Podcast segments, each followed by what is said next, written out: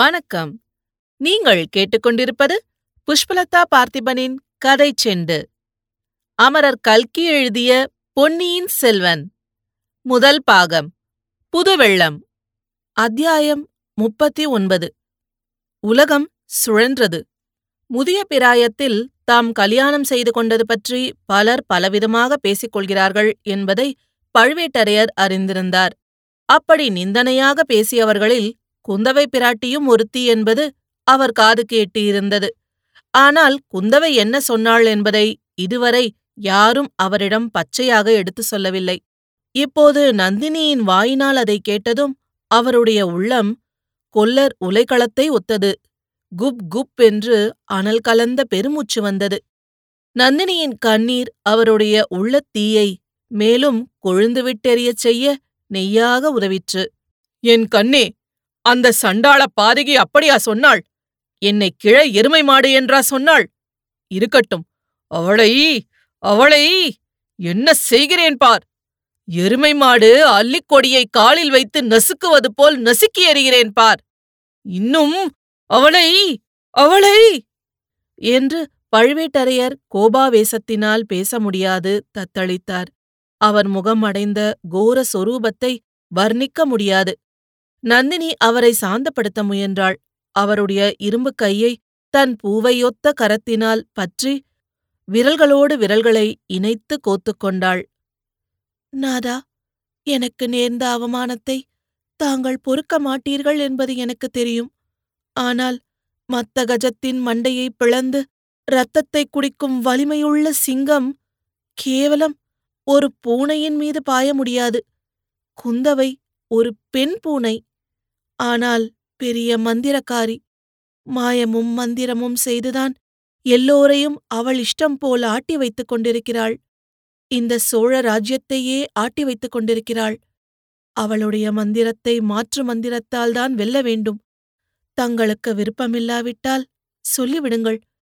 இன்றைக்கே நான் இந்த மாளிகையை விட்டு வெளியேறுகிறேன் என்று கூறி மீண்டும் விம்மினாள். பழுவேட்டரையரின் கோபவெறி தணிந்தது. மோகவெறி மிகுந்தது. வேண்டாம் வேண்டாம், 1000 மந்திரவாதிகளை வேண்டுமானாலும் அழைத்து வைத்துக்கொள். நீ போக வேண்டாம். என் உயிரை அணையவள் நீ. அணையவள் என்ன, என் உயிரே நீதான். உயிர் போய்விட்டால் அப்புறம் இந்த உடம்பு என்ன செய்யும்? இப்போதே என்னை நீ விலக்கி வைத்திருப்பது என்னை உயிரோடு வைத்துக் கொள்கிறது. இத்தனை மந்திரம் தெரிந்து வைத்திருக்கிறாயே, எனக்கு ஒரு மந்திரம் சொல்லித்தரக்கூடாதா என்றார். நாதா, உங்கள் கையில் வாளும் வேலும் இருக்கும்போது மந்திரம் எதற்கு? பேதை பெண்ணாகிய என்னிடம் விட்டுவிடுங்கள் மாய மந்திரங்களை. தங்களுக்கு எதற்கு மாயமும் மந்திரமும் என்றாள் நந்தினி. கண்ணே, நீ உன் பவள வாய் திறந்து நாதா என்று அழைக்கும்போதே என் உடம்பு சிலிர்க்கிறது. உன் பொன்முகத்தை பார்த்தால் என் மதி சுழல்கிறது.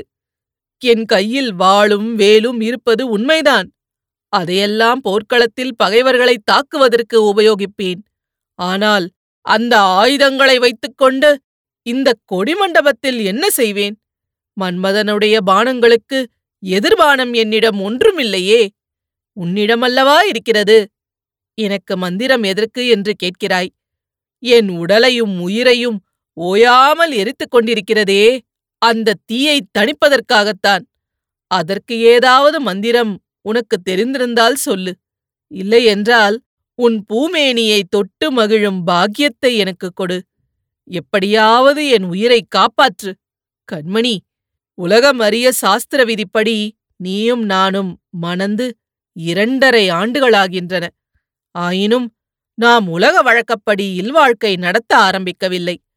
விரதம் என்றும் நோன்பு என்றும் சொல்லி என்னை ஒதுக்கியே வைத்துக் கொண்டிருக்கிறாய். கரம் பிடித்து மணந்து கொண்ட கணவனை வாட்டி வதைக்கிறாய். அல்லது ஒரு வழியாக எனக்கு உன் கையினால் விஷத்தை கொடுத்து கொன்றுவிடு. நந்தினி தன் செவிகளை பொத்திக் கொண்டு, ஐயோ, இம்மாதிரி கொடிய வார்த்தைகளை சொல்லாதீர்கள். இன்னொரு முறை இப்படி சொன்னால் நீங்கள் சொல்கிறபடியே செய்துவிடுவேன். விஷத்தை குடித்து செத்துப் போவேன். அப்புறம் தாங்கள் கவலையற்று நிம்மதியாக இருக்கலாம் என்றாள். இல்லை இல்லை, இனி அப்படி சொல்லவில்லை. என்னை மன்னித்துவிடு. நீ விஷம் குடித்து இருந்தால் எனக்கு மன நிம்மதி உண்டாகுமா? இப்போது அரை பைத்தியமாய் இருக்கிறேன், அப்போது முழு பைத்தியமாகி விடுவேன். நாதா, எதற்காக தாங்கள் பைத்தியமாக வேண்டும்? என்றைக்கு நாம் கைப்பிடித்து மணந்து கொண்டோமோ அன்றைக்கே நாம் இரண்டு உடம்பும் ஓர் உயிரும் ஆகிவிட்டோம். உயிரும் உயிரும் கலந்துவிட்டன, உள்ளமும் உள்ளமும் சேர்ந்து விட்டன. தங்கள் இதயத்தின் ஒவ்வொரு துடிப்பும் இங்கே என் இதயத்தில் எதிரொலியை உண்டாக்கிறது. தங்கள் நெஞ்சில் உதிக்கும் ஒவ்வொரு எண்ணமும் இங்கே என் அகக்கண்ணாடியில் பிரதிபலிக்கிறது. தங்கள் புருவம் நெறிந்தால் என் கண் கலங்குகிறது, தங்கள் மீசை துடித்தால் என் குடல் துடிக்கிறது. இப்படி நாம் உயிருக்குயிரான பிறகு கேவலம் இந்த உடலை பற்றி ஏன் சிந்தனை? மண்ணினால் ஆன உடம்பு இது, ஒரு நாள் எரிந்து சாம்பலாகி மண்ணோடு மண்ணாகப் போகிற உடம்பு இது. நிறுத்து, நிறுத்து! உன் கொடுமையான வார்த்தைகளை கேட்டு என் காது கொப்பளிக்கிறது என்று பழுவேட்டரையர் அலறினார். மேலும் அவள் பேச இடங்கொடாமல் பேசினார். மண்ணினால் ஆன உடம்பு என்றா சொன்னாய்? பொய், பொய்! தேன்மனம் கமழும் உன் கனி வாயினால் அத்தகைய பெரும் பொய்யை சொல்லாதே. உன் உடம்பை மண்ணினால் செய்ததாகவா சொன்னாய்? ஒரு நாளும் இல்லை. உலகில் எத்தனையோ பெண்கள் இருக்கிறார்கள், அவர்களையெல்லாம் பிரம்மதேவன் மண்ணினாலும் செய்திருக்கலாம், கல்லினாலும் செய்திருக்கலாம், கரியையும் சாம்பரையும் கலந்து செய்திருக்கலாம். ஆனால் உன்னுடைய திருமேனியை பிரம்மா எப்படி செய்தான் தெரியுமா? தேவலோகத்து மந்தார மரங்களிலிருந்து உதிர்ந்த மலர்களை சேகரித்தான், தமிழகத்துக்கு வந்து செந்தாமரை மலர்களை பறித்து சேகரித்தான். சேகரித்த மலர்களை தேவலோகத்தில் தேவாமிர்தம் வைத்திருக்கும் தங்க கலசத்தில் போட்டான். அமுதமும் மலர்களும் ஊறி கலந்து ஒரே குழம்பான பிறகு எடுத்தான். அந்த குழம்பில் வெண்ணிலா கிரணங்களை ஊட்டினான். பண்டை தமிழகத்து பாணர்களை அழைத்து வந்து யாழ் வாசிக்க சொன்னான். அந்த யாழின் இசையையும் கலந்தான். அப்படி ஏற்பட்ட அற்புதமான கலவையினால் உன் திருமேனியை படைத்தான் பிரம்மதேவன். நாதா, ஏதோ பிரம்மாவுக்கு பக்கத்தில் இருந்து பார்த்தவரைப் போல் பேசுகிறீர்களே. இந்த வர்ணனைகளுக்கெல்லாம் நான் ஒருத்திதானா அகப்பட்டேன்? தங்களுடைய அந்த புறத்தில் எவ்வளவோ பெண்ணரசிகள் இருக்கிறார்கள்.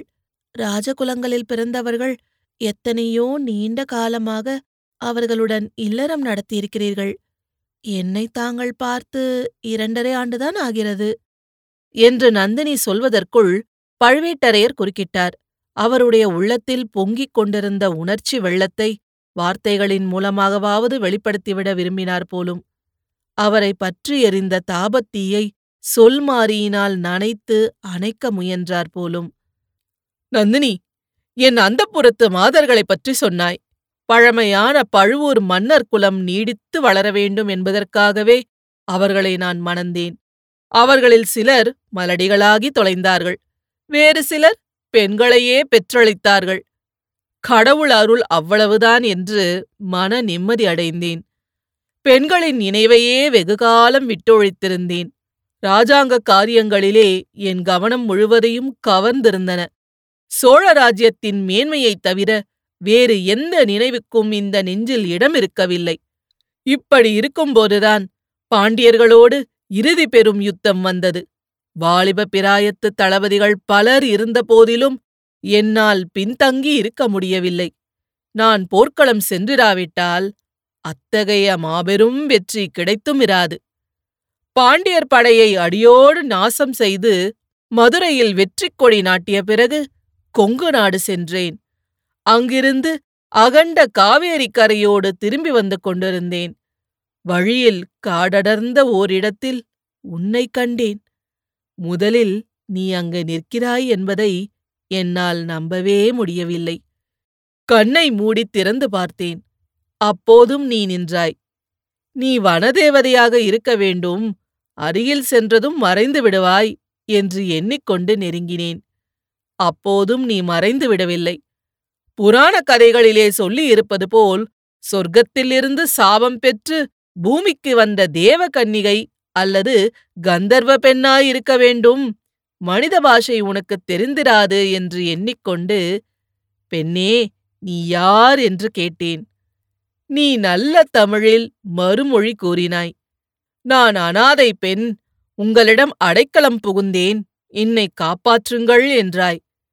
உன்னை பல்லக்கில் ஏற்றி அழைத்து கொண்டு வந்தபோது என் மனம் எண்ணாததெல்லாம் எண்ணியது. உன்னை இங்கேயோ எப்போதோ முன்னம் பார்த்திருப்பது போல தோன்றியது. ஆனால் நினைத்து நினைத்து பார்த்தும் எங்கே என்று தெரியவில்லை. சட்டென்று என் மனத்தை மூடியிருந்த மாயத்திரை விலகியது. உண்மை உதயமாயிற்று.